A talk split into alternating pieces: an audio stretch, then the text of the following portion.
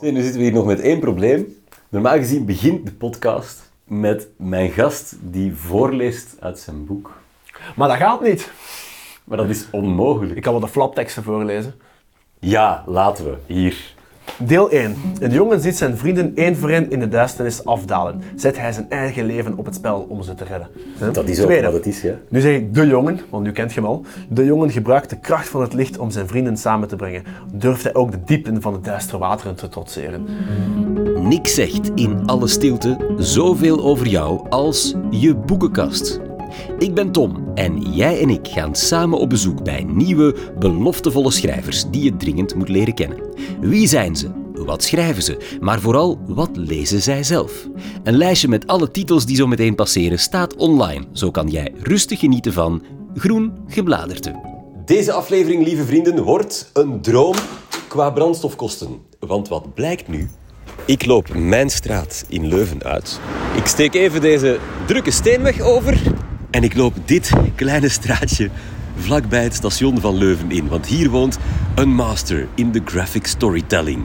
Stefan Lauwes, een ras-echte Leuvenaar met Nederlands-Surinaamse roots. Hij is supermarktbediende by day en striptekenaar by night. Zijn afstudeerproject Limbo, dat werd ook zijn debuutreeks en dat gaat goed. Hij is volop bezig aan deel 3. En hij is vooral een wervelende, wandelende strip- en graphic novel encyclopedie. Dat zal je zo meteen horen. Goedemiddag. Goedemiddag. Ik ben helemaal naar hier gestapt, speciaal voor u. Al waar. Ah ja, we gaan niet verder Van twee straten verder, ja. Stefan, we staan in jouw bibliotheek. En ik begeef mij hier op onbekend terrein, want ik zie eigenlijk strips en graphic novels, zover het oog reikt. Ik heb een klein stukje romans daar. Ah ja, hier. Ja, sorry, die had ik niet gezien. Heel klein stukje. Zit er een orde in? Staan ze gewoon alfabetisch of zit er nog een andere eh, onderverdeling in? Nee, ik heb eh, het ge- gedaan volgens eh, kindvriendelijkheid. hoe, lager, hoe lager, hoe kindvriendelijker. Op Ah, ja. Sus- Suske en Wiske is hier beneden. Helemaal beneden Suske en Wiske. Rod Ridder herken ik, daar ben ik nog mee. Ja. Ja. de kuifje staat hier. Ja, allemaal versleten, want ze zijn allemaal nog van mijn papa geweest. Hè. Ja. Mooie zomers, ik weet niet of je dat kent. Nee. Van Zitrou. Dat is een van, de, een van de schoonste strips die ik in mijn leven heb gelezen, toch? Waarom? Waarom? Wel, ik vind ehm, Mooie Zomers, dat gaat over een familie. En dat is echt allemaal, het is niet chronologisch. Het gaat over een familie in, in hun zomervakanties. Ah ja, elk boek is een jaartal. Elk boek is een apart 1973, 69, 62, 80, 79. Ja. En die herkenbaarheid is zo schoon. Ik bedoel, als je... ehm, ja, ik ben enig kind, dus ik ken dat misschien iets mindere mate, maar als je met, een, eh, met meerdere broers en zussen op reis gaat in een autootje naar Zuid-Frankrijk, daar gebeuren altijd toch wel prachtige dingen. En ook dus de mensen die je tegenkomt en zo. En is het, is het humor? Het is om te lachen. Het is allebei. Het is humor, het is serieus. Bijvoorbeeld, spoiler. In het eerste verhaal praten ze bijvoorbeeld over een, over een potentiële scheiding. Dat ze niet gelukkig zijn met elkaar, want de man is striptekenaar. In het verhaal. En ja, al- je moet alles nog een deadline halen voordat ze op vakantie gaan. Ja. Dus je weet, daar kan het al, wel- soms al een beetje mislopen. Hè. Het Torgal staat lekker hoog. Ja, dat is al... Ja. Ja, maar dat is mijn, ook een van mijn favoriete strips. Qua tekeningen. Niet altijd qua verhaal, maar qua tekeningen altijd op nummer 1. Hey, daar kan ik het nu wel van zeggen, want ik zei onbekend terrein, maar ik heb die allemaal gelezen. Wij hadden ook die een heel mooie thuis. strip, ja. Wat, wat, voor mensen die dat niet kennen, wie is Torgal? Toch al is eh, de beste vikingheld van de jaren 70. Ja. On- eh, die stripreeks is begonnen in eh, 1970, ge- getekend door Rosinski, geschreven door eh, Van Hamme. ja. En eh, die hebben daar doorheen de jaren misschien een van de beste stripreeksen van de Franse markt van gemaakt. Ja. Het is samen met Dommel, die Witte Beer, de enige strip die het eh, tijdschrift Tintin heeft eh, overleefd. Nu, hetgene wat ook meest opvalt is de tekenstijl. Voor- Ja. eh, de Boogschutters, dat is een album dat iedereen kent, heeft hij ook eh, meerdere prijzen gewonnen Ja. nummer 9 in de reeks. Ik vind persoonlijk ook dat eh, de beste periode van Torgal is in mijn mening van nummer 4, 5 tot en met nummer 17. Ja. Kijk, De beste periode van Torgal. Waarom? Ik weet niet, de jaren 80 waren eigenlijk iets heel moois voor strips. Vond ik. Die, in- allee, bedoel, ik, ben, ik heb bijvoorbeeld een heel, groot- heel, veel- heel groot probleem met moderne inkleuringen van strips. Omdat die digitaal is gedaan. Ja, wat ik ging juist zeggen, omdat ja, het is, alles is digitaal. digitaal. Niemand doet dat nog met Je hebt, ik, heb nog, ik ken nog wel een paar die met waterverf doen, maar uiteraard, dat is ook heel arbeidsintensief. hè. En in wat zit dat dan? Kan- Wat, wat kan je niet met digitale inkt dat je wel handmatig kon vroeger? Ik vond vaak dat sfeer, nee, sfeer was toen anders. Als je de oude Luke Luke strips kent, dat waren gewoon vlakke kleuren. Als je daar nu zo'n hedendaagse inkleuring in doet, dat marcheert niet. Eh, Jean Giraud deed exact hetzelfde in, eh, in Blueberry. Dat waren ook allemaal grotendeels vlakke, vloekende kleuren, maar dat geeft zo'n bepaalde vorm van nostalgie die je nu niet meer krijgt. Mensen, Jommeke en Suske Wis zijn nu nog steeds populair, Omdat in der tijd, die, daar zat amper inkleuring in. Want mensen lezen nog steeds omwille van die nostalgie. Maar het is daar waar die nostalgie ontstaat. Door die oude inkleuringen en door nog de originele tekenaar zelf ook grotendeels.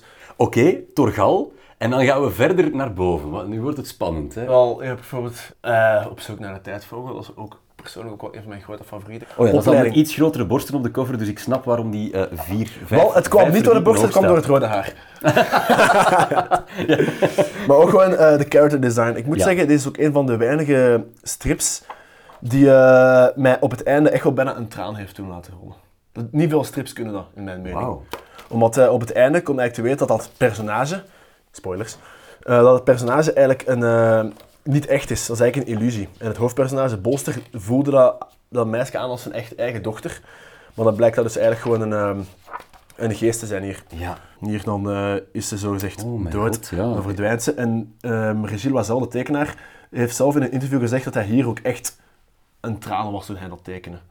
Want hij, dat is ook, heeft hier eh, denk een aantal jaren aan gewerkt en daar steekt je al je ziel, je emotie. Als je echt enkel met strips bezig bent, je leeft mee met die personages. Hè. Maar zelfs ik zie nu dit ene blad, en dat is natuurlijk de kracht van dat beeld. Je ziet De emotie een erin. gebroken vader afscheid nemen van zijn dochter. Nog iets wat mij ook stoort aan moderne strips, is eh, digitale lettering. Aha, Dit is allemaal nog met de hand geschreven. Nu denk ik, een- Ja. iemand heeft al Nederlands, dan ja, een eh, Nederlander of iemand die het Nederlands ging vertalen, heeft het dan ja, weggedaan en dan met de hand opgetekend. Terwijl, als je nu bijvoorbeeld die moderne torgals pakt, je ziet, die tekstballonnen zijn daar digitaal in verwerkt, want eigenlijk de originele platen zijn zonder de tekst, zonder tekstballonnen, Mhm. niks bij. Die, die plakken ze er achteraf in. Dat vind ik wel jammer, want dat snijdt je zoiets weg. Je, te- Ja. je tekent daar iets, maar dan verdwijnt dan als je digitale tekstballonnen opplakt. En alle eetjes en alle ootjes zijn allemaal identiek. Allemaal Ja. tik. Kan jij met de hand eh, een, een strip inkleuren? Kan je met de hand letteren? Eh, strips in kleuren, daar begin ik niet aan. nu, mijn, eh, een van mijn volgende boeken die uitkomt volgend jaar, Moon, bij Menlo Comics. Ik schrijf die samen met Johan van der Velde trouwens. Ja. Ik had, wij hadden die strip gemaakt met het vooruitzicht van die in zwart-wit release. Want we gingen daar redelijk dikke boeken van maken. En ja, als we zwart-wit laten, komt dat nog redelijk goedkoop uit. Kijk naar Habibi of Black Hole bijvoorbeeld. En eh, dan zegt de uitgever, ja, maar ik zou toch graag willen dat we het toch wat kleur inwerken. Ik zei, mm, inkleuren, dat zie ik niet zitten. Ik wil misschien in grijswaarde laten. Oké, moeten we iemand inhuren daarvoor? Ik zei, nee, nee, nee, nee, nee, want dat gaat toch sowieso digitaal geworden zijn. Als iemand het gaat verpesten, dan ben ik het wel. Dus ik doe het digitaal uiteraard. maar ik hou het wel in hele vlakke, vlakke grijze kleuren. Beetje zoals Last Man, wacht. Ja. Daar heb ik al een beetje naar gekeken. Ah, die heb je hier ook staan. Ja, kijk, die zijn redelijk vlak. Oh ja, ja. Dat ken, ik weet niet of je dat kent. Dat is puur grijs, Dat is puur puur zwart, puur wit. Dit is een redelijk snelle teken, dat is toch getekend door Bastien Vivet. Maar die heeft zo'n heel vluchtige stijl, die tekent daar heel snel over. Gewoon lijn neergezet, dat zal wel goed zijn. Het ligt ook zacht in het oog op een of andere manier. Maar er ook niet veel scherpe lijnen Ja, gebruikt. Hè. Voilà. Je wees net naar die black hole. Wie is Charles Burns? Dat is een eh, Amerikaanse striptekenaar, een beetje zo underground-achtig. Dat is heel scherp zwart-wit. Oh, dit is echt, echt Eh, zwart. Ja, maar ja. kijk heel goed naar die arceringen. Kijk die arceringen. Ja, Je zou denken dat het digitaal is gedaan, hè? Door die heel scherpe lijntjes. Nee, Ja, dat is dus- al- allemaal met de handen. Wauw. Met penseel. Ja, want eh, nu, nu kijken we naar de haardos van een aantal personages. En die Mhm. is inderdaad zo mooi. Je ziet bijna elk haartje liggen. Dat is heel kenmerkend aan Ja. Charles Burns, zoals zo die heel gedetailleerde zwart-wit. Ja, echt zo, die underground sfeer. Waardoor je in dat zwart toch een bepaald relief en schaduwen en zo krijgt. Terwijl het tuurlijk, gewoon zwart is allemaal. Ja. Mhm, inderdaad. Schitterend. Dat is geweldig, hè? Ja, waar gaat het over? Eh, over een ziekte tussen jongeren. Een eh, verwijzing naar volwassen worden. Of een verwijzing naar de HIV-pandemie. We kunnen verschillende dingen zien. eh. Ah ja. Ja. Je zou het eens moeten lezen, het is moeilijk te beschrijven. Het is heel trippy en angstaanjagend, maar dat is, dat is wat Charles Burns gewoon een Best een dikke, dus we hebben het echt over graphic novel. Ja, maar als mensen denken aan het woord graphic novel, denken ze eigenlijk aan deze drie. Aan Ja. Mouse en Habibi, daar denken ze eigenlijk het snelst aan. Wat daar redelijk eh, bekende zijn ook. Dat is die van Art Spiegelman, eh Maus, een hervertelling van de, over de concentratiekampen, eh, waarbij de Joden muizen zijn en Mhm. Ja. de nazi's katten. Zeer bekend werk. Black Hole had hij dan net vast van Charles Burns. En dan heb je Habibi ook ehm, Van Craig getoond. Thompson. Ja, Craig Thompson. Nu, dat is ook weer zo'n geval van gestoord inktwerk. Ja, ik ben, ik ben eh, geobsedeerd door zwart-wit tekeningen. Daar ben ik altijd de grootste fan van geweest. maar dit is weer een heel andere stijl. Het is een compleet andere stijl. gedetailleerd. Het zijn Alle drie Amerikanen, denk ik wel. Ja. Wat is het verhaal van Habibi? Oh, hoe ligt er dat uit? Twee wezen die eh, moeten zien te overleven. Uiteindelijk worden ze gescheiden door een bepaald tafereel. Zij wordt uitgehuwelijkt, hij wordt een eunuch in het Engels. Ja. Ik heb Game of Thrones gekeken. Ja, er, er gebeurt iets met zijn eh, mannelijkheid. Ja. Met zijn swans. Ja. Ja. Je moet, je moet eraf. Uiteindelijk komen ze elkaar weer tegen. Ook allemaal met de hand geletterd. Dat ziet je natuurlijk ook.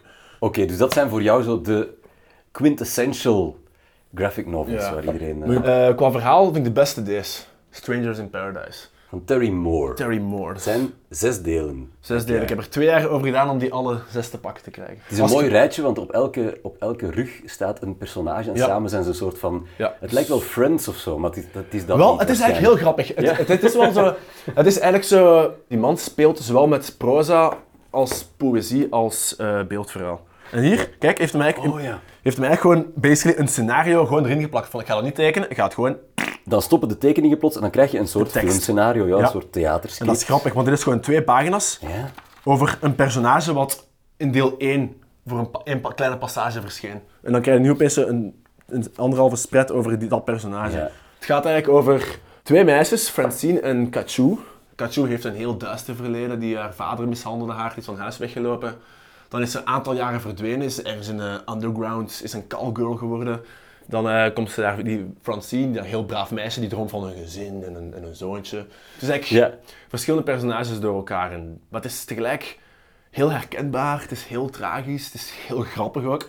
Want sommige dingen, die kon ik kon ik van mijn leven niet meer tegen. Die, het beste in deze stripverhalen zijn de dialogen. Die voelen zo echt. Als je ooit een argument hebt gehad met je partner, dan lijkt juist hierin, hieruit genomen. Ah, ja. ja dat is ook gewoon zo herkenbaar. En Ja. ik vind jammer dat het niet beroemder is geworden dan, dan het eigenlijk is. Zeg, dan zitten we bijna op, het, op de hoogste verdieping van je boekenkast. En je zei al dat je ze dus op kindvriendelijkheid had gerangschikt. En nu zijn mijn verwachtingen hoog gespannen. Volgens zal ik wel de eerste eruit pakken. Extasis van Jean-Louis Tripp, die heeft ook een magazijn generaal getekend. Een soort van eh, hervertellingen van zijn seksueel verleden, van zijn ontdekkingen. Dus hoe, hoe hij eigenlijk het ontdekking kon kennen met zijn eerste kus en zo. Oh, het is echt, ja, het is echt een chronologische vertelling van hoe hij ehm, Hoe hij er eigenlijk in eh, dat beleeft. dat heeft beleefd. En dat is echt wel, toch wel grappig hier en daar ook wel.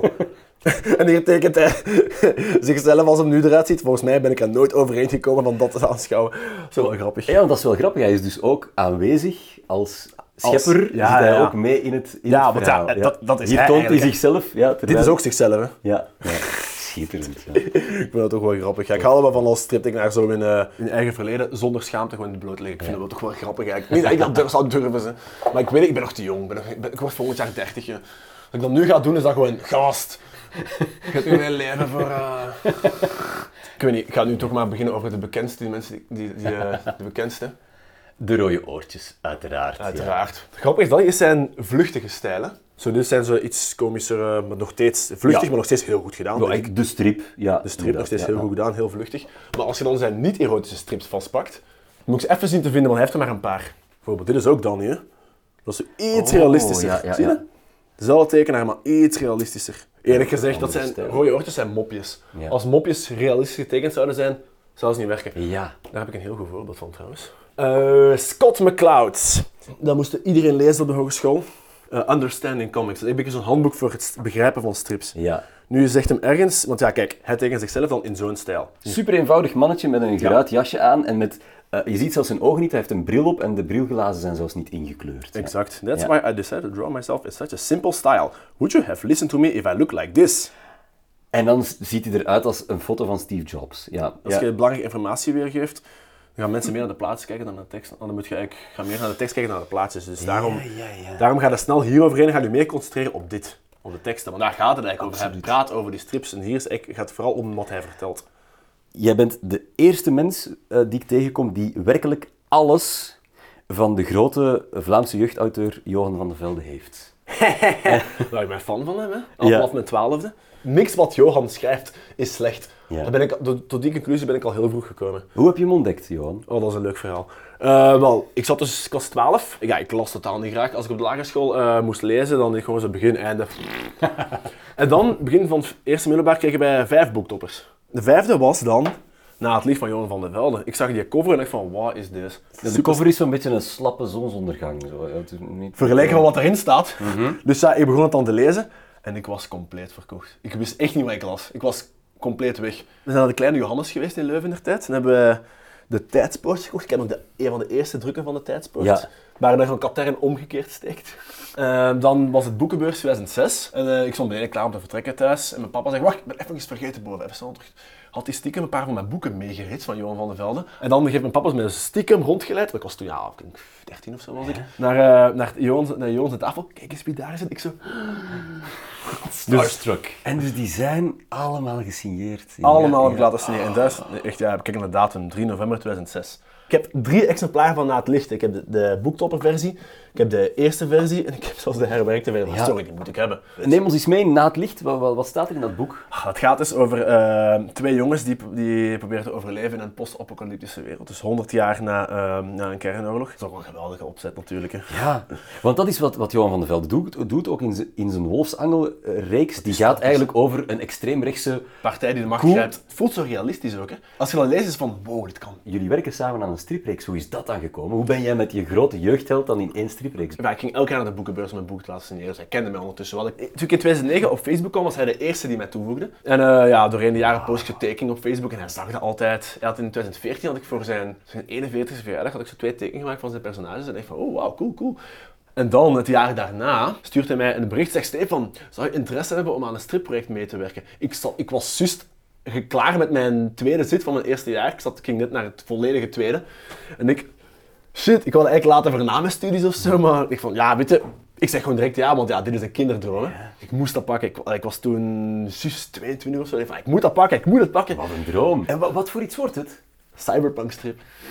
De setting is eigenlijk een combinatie van na het licht. Allee, het speelt zich af in het universum van na het licht, maar dan 200 jaar later, als de ja? beschaving weer is opgebouwd. En uh, daar hebben ze een, uh, een tijdmachine gemaakt. En criminelen hebben die plannen gestolen, waardoor zij naar het verleden reizen. Dan gaan agenten dus terug in de tijd om hun tegen te houden. Dat is eigenlijk de setting. Je mag er nog één boek uithalen. Huh. Dat gaat over Project Manhattan. Ken hem tijdens de Tweede De Bom. De Bom van uh, Dennis Rodier. Ja. heeft dat getekend. Tamelijk realistische ja, stijl. En uh, ik heb die mensen, oh, die mensen hebben allemaal bestaan. Hè. Ik heb die opgezocht, die lijken daar echt als twee druppels water op. Ja, het is echt een hervertelling van de geschiedenis van ja. de bom. Ontstaan van de, van de, van de atoombom. Dus hoe eigenlijk de weg van het begin van de oorlog tot, uh, totdat de eerste bom op Hiroshima en Nagasaki viel. Ja. Ja, Wacht, als ik de plaats toon waar de... Hier gaat het gebeuren. We zien de bom vallen. Dan krijgen we een volledig twee bladzijden. Als, als ik hem was, hè, had ik deze pagina als eerste getekend. Ja. Want wat je nooit moet doen als striptekenaar, van voor naar achter werken. Anders ga je de, de verschillen zien. De progress, je moet eigenlijk van, van naar het midden toe werken. Straks hoor je meer over het sci-fi boek dat ik van Stefan moest lezen als huiswerk. Maar eerst hebben we het over Lux Tenebris en Vox Aquarium. Dat zijn de twee eerste delen van de striptrilogie Limbo, waarmee hij net debuteerde. Een jongen dwaalt door een prehistorisch landschap op een verre planeet. Denk reuze paddenstoelen, oeroude bomen, fantastische panorama's. Eén voor één worden zijn vrienden aangetrokken tot een diep inktzwart water aan de bodem van een duistere grot. Een duisternis die steeds meer van het blad inneemt. Het zijn grote hardcover albums. De grondtoon is bruingrijs. De lijnen en de vlakken zijn zwart, met hier en daar een fijn streepje wit. En de tekeningen zijn bijna elke keer pagina groot. En dat heeft een goede reden.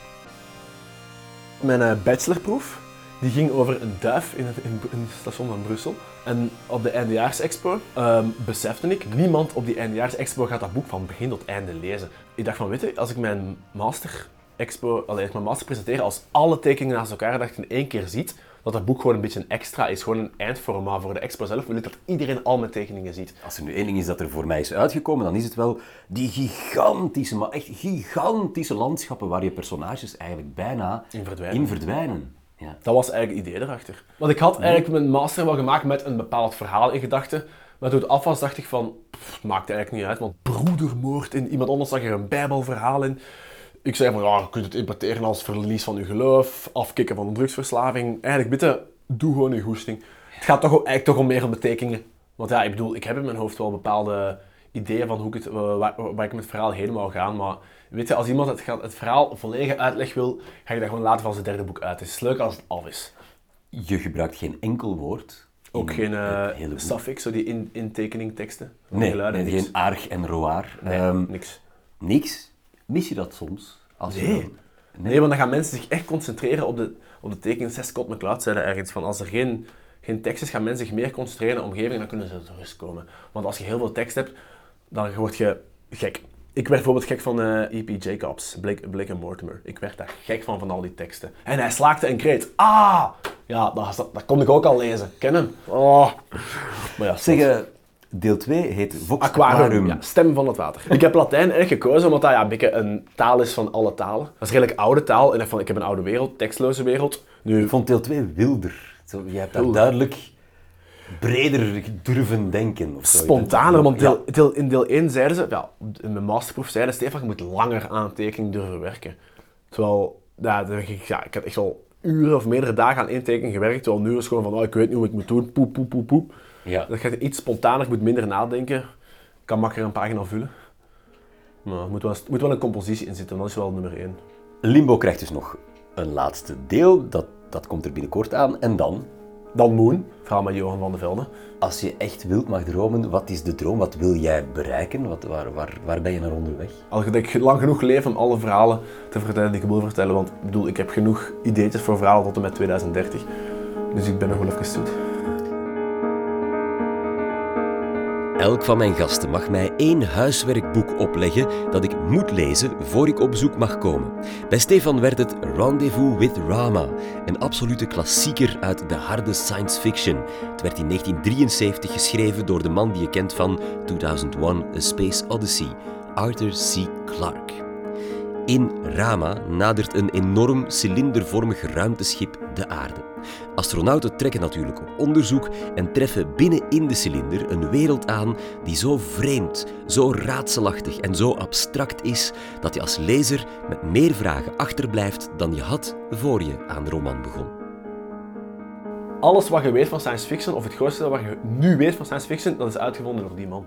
Het is wel harde science fiction. Je moet... eh, Je moet erin zijn. Je moet ervoor Ja. zijn. Allee, het klinkt zo geloofwaardig. Hij, hij heeft echt wel zijn research gedaan. En het mooie van al, waardoor het eigenlijk nog veel beter science fiction is, hij legt de focus op de, op de mysterie van het schip zelf en niet op de personages. Je weet heel weinig over die personages. En daarom is het zo moeilijk om daar een film over te maken. Echte goede science fiction is meer science dan fiction. fiction. Mensen vergeten vaak dat die science... Exact. Want als je nu al die science fiction films ziet, iedereen gaat dood, behalve zo de hoofdrolspeler en zijn chickie. Ja. de rest gaat iedereen dood. Event Horizon, eh, Sunshine, The Ja. Core, allemaal zoiets. Dat is hier heel duidelijk niet het geval. Nee, iedereen overleeft. Dat is het mooie daaraan. Dit gaat ook helemaal niet over die personages, dit gaat over de ontdekking die ze doen. En die opbouw er naartoe. Je blijft ongelooflijk op je honger zitten, want je Ja. eigenlijk niks te weten. Nee, maar dat vind ik echt zo, dat is zo realistisch eraan. Dat zijn zo, elke keer als ze iets nieuws ontdekken, komen er weer twee nieuwe vragen bij. En dat maakt het ook zo goed. En daarom, ik ga eerlijk zijn, ik heb het vervolg gelezen. Ik heb daar heel veel spijt van. Omdat eh, ik heb me echt door dat boek heen moeten sleuren. Dat boek heeft mij geleerd om nooit meer een boek uit te lezen omdat ik eraan ben begonnen. Ik heb dat wel uitgelezen, maar ik dacht van, dit doe ik nooit meer. Als een boek Ja. mij niet bevalt na de eerste 20 pagina's, leg ik het weg. Waarom? Waarom? Waarom? je niet? Het was niet dezelfde geest als het eerste boek. Maar is het ook niet omdat in dat volgende deel begint het wel over de personages te gaan? En de economie. Zo 100 pagina's vast ze effectief op dat schip geraken. Ik denk bij mijn eigen, I don't care dat die Nicole met een prins heeft gemuild en daar een kind mee heeft. Je, hebt, je krijgt 13 personages Ja. waar je niks van af weet en misschien maar drie doen ertoe en drie gaan er dood. Ja. En dat vind ik zo afschuwelijk. En de enige reden waarom je leest is omdat je meer over dat mysterie te weten wil komen. En Ja, dat ik wil dat je niet. weten. Ja, je wilt dat. Allee, ik bedoel, er zijn maar, als je dat allemaal eruit knipt, al die personagegezeven eruit knipt, is het zoveel beter. Ik bedoel, Dank u. het feit dat Reggie Wilson wordt afgemaakt door die crab die de, butterfly, die de eh, Dragonfly heeft opgegeten, Ja. dat is cool. Ja. Aan het einde komen ze klonen tegen van de, de astronaut uit het eerste boek. Gast, dat zou zo cool geweest zijn. Ik bedoel, Edward Norton en, die, en ja, waarschijnlijk al die drie anderen die bij hem waren, die komen opeens in kloonvorm uit die pilaren gekropen. Ik dacht van, wauw, dat was ja. zo cool. En Maar Ja. gewoon met al dat gezever van die personages erbij, van nee. Alle titels die in deze podcast de revue passeerden, kan je makkelijk online in een lijstje terugvinden. Deze reeks stelt nog een heleboel afleveringen, goed voor vele jaren leesplezier. En als we je geïnspireerd hebben, mag je ons altijd eerlijk reviewen of delen. Deze podcast is gemaakt met de steun van Sabam for Culture en de wonderlijke muziek is van Sander de Keren. Heel graag tot een volgende keer.